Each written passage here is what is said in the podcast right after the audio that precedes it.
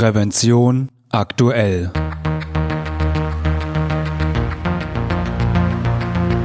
Ihr Podcast für Sicherheit und Gesundheit bei der Arbeit. Liebe Hörerinnen und Hörer, der Weg vom Kalkstein zum Zement ist kurz, aber komplex und energieintensiv. Und es steckt überraschend viel Hightech im Prozess, um aus dem Rohstoff einen Baustoff zu machen. Alles beginnt mit der Sprengung im Steinbruch. Ein Besuch im Lenkfurter Werk von Heidelberg Zement. Doch bevor wir uns in den Steinbruch begeben, erlauben Sie mir noch einen kleinen Hinweis in eigener Sache. Wussten Sie, dass es Prävention aktuell nicht nur als Podcast, sondern auch als gedrucktes und elektronisches Magazin gibt? In der aktuellen Ausgabe 5 2021 erfahren Sie zum Beispiel, was ein Beschwerdemanagement leisten kann, wie Betriebe mit agiler Führung Veränderungsprozesse hinbekommen und warum auf Leitern verzichtet werden sollte. Es werden zudem die wichtigsten arbeitsschutzrechtlichen Neuerungen und Produkte, die das Arbeiten sicherer machen, vorgestellt. Aber jetzt geht es wirklich in den Steinbruch. Ja, wir befinden uns hier in dem Steinbruch des Zementwerkes. Ähm, wir haben hier Kalkstein, äh, die gewinnen wir äh, zur Herstellung von Zement. Ähm, der Kalkstein wird hier ähm, durch Großbohrlachsprengung abgebaut, mit den SKWs und den Radladern aufgenommen und dann gebrochen. Und das ist der Prozessschritt hier im Steinbruch.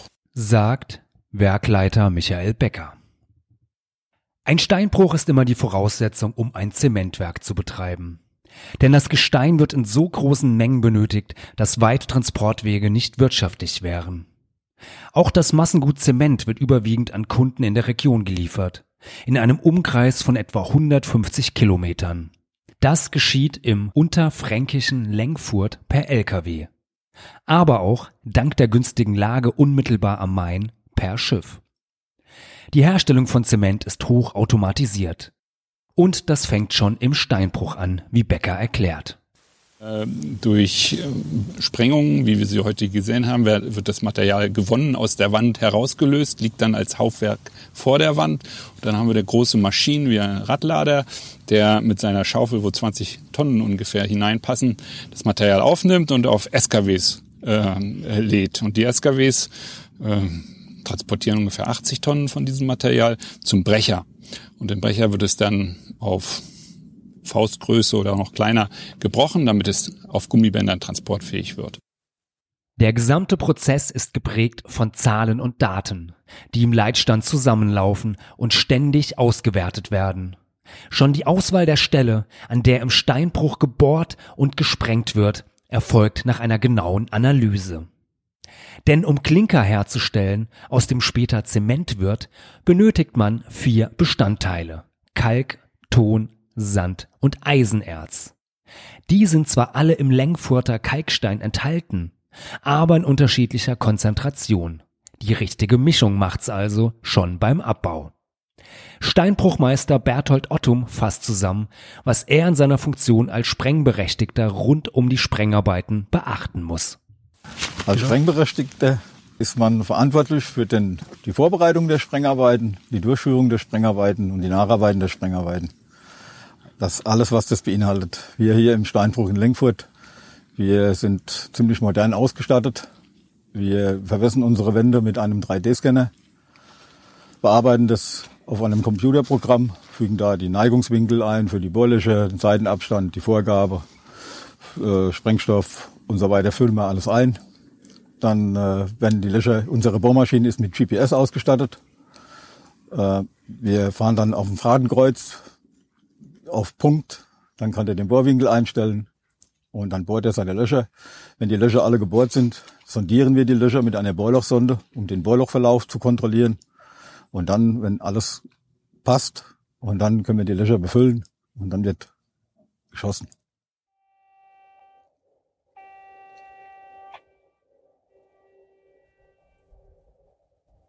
Beim Ortstermin in Lengfurt ist der lange Signalton aus dem Horn ertönt, das sie hier in Anlehnung an Tolkiens Epos Herr der Ringe das Horn von Gondor nennen.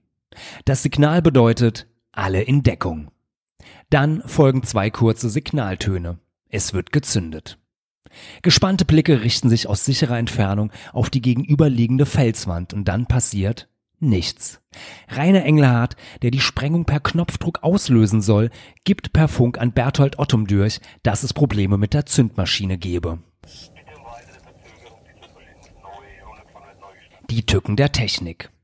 Dabei sind in die 46 Bohrlöcher 8 Tonnen Sprengstoff verfüllt worden. So sollen mehr als 40.000 Tonnen Kalkstein aus der Wand gelöst werden. Die Sprengung läuft dabei von rechts nach links, denn gezündet werden nicht alle Sprengladungen gleichzeitig, sondern jeweils um Millisekunden versetzt. Das reduziert die Erschütterung. Dies dadurch nur so groß wie die größte einzelne Sprengung.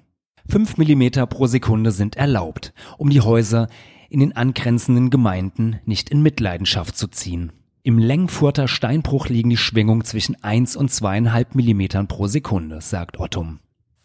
Hier im Steinbruch haben wir ganz viele Verwerfungen und da verläuft der Bohrer. Das sind unsere Probleme. Deswegen sondieren wir auch nochmal mit einer Bohrlochsonde nach dem Bohren, um zu vermeiden, dass Bohrlöcher zusammenlaufen, dass wir da nicht zu viel Sprengstoff reinpacke und es zu Steinfluch kommt. Oder wenn es nach hinten läuft, dass das gar nicht rausrückt, sondern es gibt nur erhöhte Erschütterungen, weil wir sind ja von vier Ortschaften umgeben und die Leute möchten nicht so sehr gestört werden durch die Sprengung. Die einzelnen Zünder in den Bohrlöchern, die sind programmiert, um einen reibungslosen Ablauf sicherzustellen. Dass es keine Überschneidungen gibt und äh, weil Überschneidungen könnte zu Erschütterungen führen und das wollen wir vermeiden. Deswegen betreiben wir einen Hochaufwand für die Sicherheit und die Qualität von unserer Sprengarbeit. Und dann ist alles erneut vorbereitet und es kann gesprengt werden.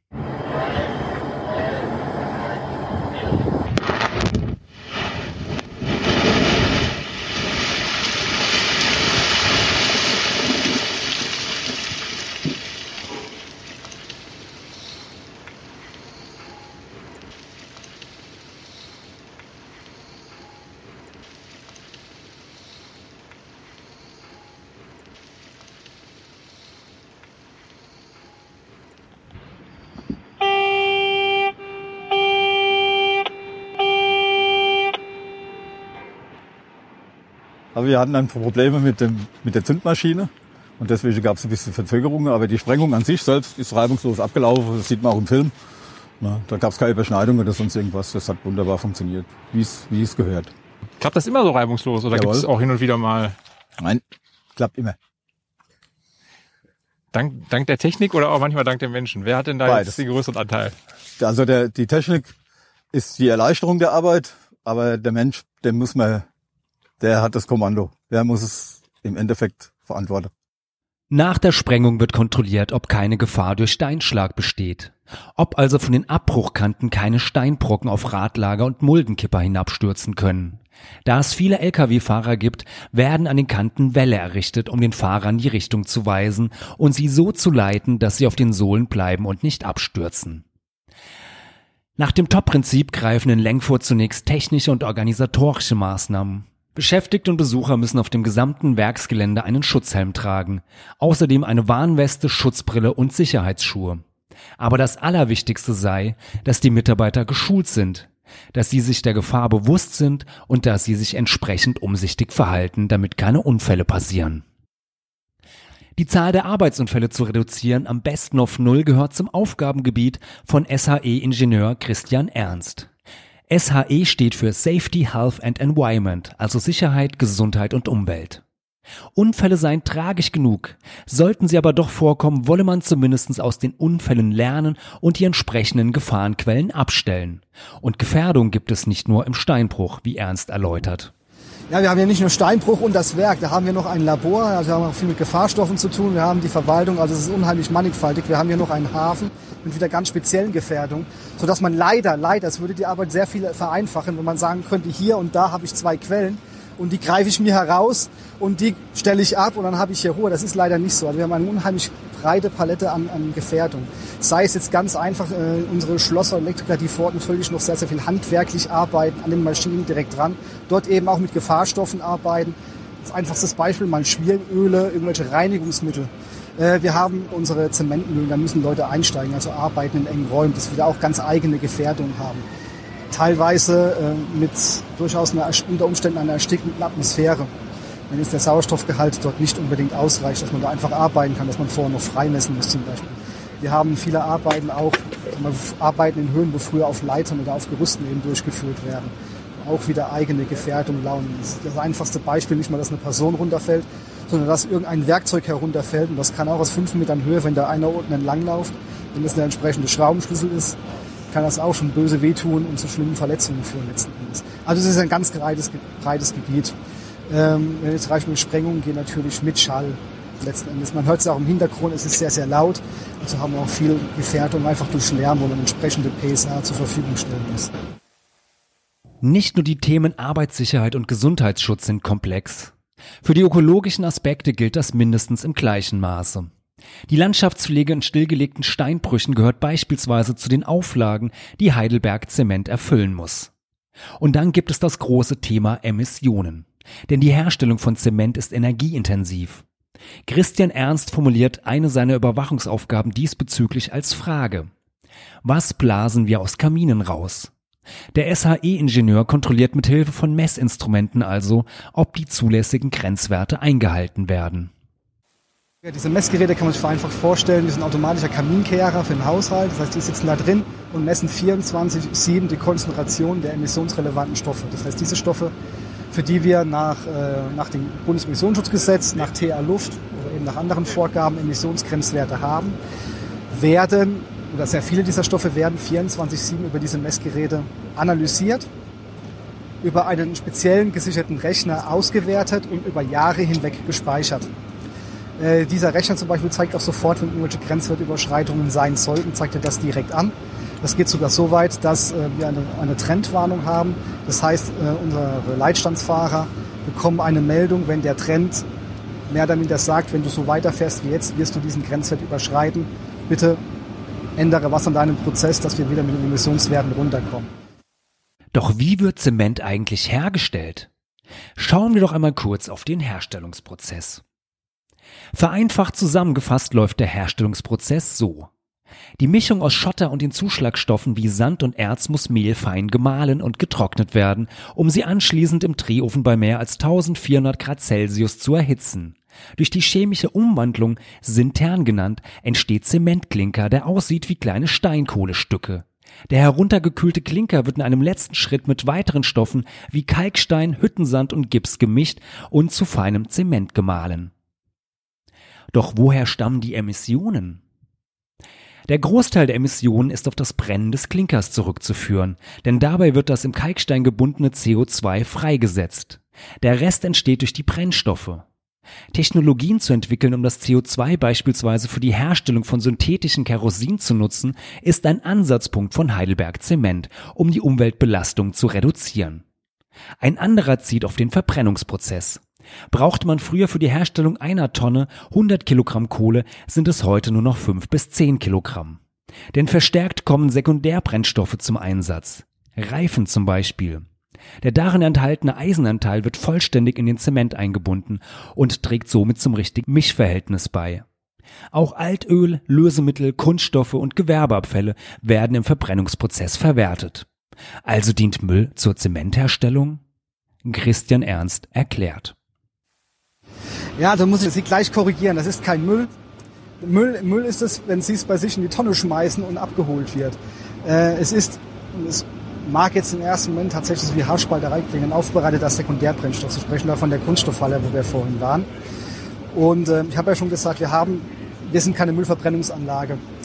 Diese Sekundärbrennstoffe sparen primäre Rohstoffe, also primäre Brennstoffe wie Öl, Kohle, Gas und tragen mit erstmal somit auch zur Ressourcenschonung und zum Umweltschutz mit bei. Und es ist kein Müll, sondern wir haben da ganz, ganz strenge Eingangsgrenzwerte, die auch streng kontrolliert werden. Und äh, wir stellen deswegen das auch nicht selber her. Also wir bekommen keine gelben Säcke oder irgendwas und schreddern die selber schon durch und hauen dann in den Ofen, sondern das sind äh, Fachbetriebe, spezielle Anlagen, die äh, spezielle Plastik sag mal, speziellen Plastikmüll annehmen, diesen aufbereiten, so klein schreddern, wie wir ihn brauchen, kontrollieren, schon auf unsere Grenzwerte und dann zu uns liefern. Und wir nehmen dasselbe nochmal, nehmen Proben, kontrollieren, kontrollieren ähm, auch noch mal, oder ebenfalls nochmal auf unsere Grenzwerte, bevor wir dann irgendwas anfangen, überhaupt als Brennstoff zu verwenden. Der verstärkte Einsatz von Sekundärbrennstoffen ist nur ein Beispiel dafür, wie Heidelberg Zement die Produktion umweltverträglicher gestalten will. Der DAX-Konzern hat sich vorgenommen, bis 2050 klimaneutralen Beton herzustellen. Bei der Produktion einer Tonne Zement werden derzeit etwa 575 Kilogramm CO2 freigesetzt. 1990 waren es noch 750 Kilogramm. 2025 sollen die Emissionen auf unter 500 Kilogramm pro Tonne gesenkt sein. Die Prozesse sollen so optimiert werden, dass bei der Herstellung und beim Einsatz von Zement im Beton CO2 reduziert wird. Der Baustoff Zement jedenfalls dürfte auch in Zukunft gefragt sein. Und in absehbarer Zeit werden die Steine dafür nicht ausgehen, wie Becker erklärt. Also bei der Produktion, die wir im Augenblick haben, gehen wir davon aus, dass wir ungefähr noch 45 Jahre hier so äh, Rohstoff finden, äh, wenn wir damit sorgsam und pfleglich umgehen, das genau planen, wie wir hier abbauen und äh, ja die Mischung herstellen, die wir brauchen, dann werden wir noch 45 Jahre hier abbauen können. Was passiert nach den 45 Jahren? Ist da schon Pläne? Ja, das ist im, im Vorfeld schon festgelegt. Es gibt ja hier äh, eine Genehmigung für den äh, Steinbruch und diese in der Genehmigung ist festgelegt, was passiert, wenn das Vorkommen ausgebeutet wird. Und da geht geht's heute ganz viel auf Renaturierung, äh, weniger auf Rekultivierung. Aber da ist festgelegt, ähm, äh, wie sehen die Bruchwände aus, wo sind Feuchtbiotope, wo sind äh, Brachflächen. Man muss wissen, dass dieser Kalkstein, äh, dieses sehr nährstoffarme, für viele Pflanzen und äh, auch Tiere äh, ein idealer Lebensraum ist, den wir ansonsten in unserer Kulturlandschaft nicht überall finden. Und das wird hiermit beachtet. Und äh, so ist auch eben diese Planung für die spätere Nutzung ausgelegt. Das war vom Kalkstein zum Zement. Hightech für die Steinzeit. Eine Audioproduktion des Universum Verlag, Wiesbaden.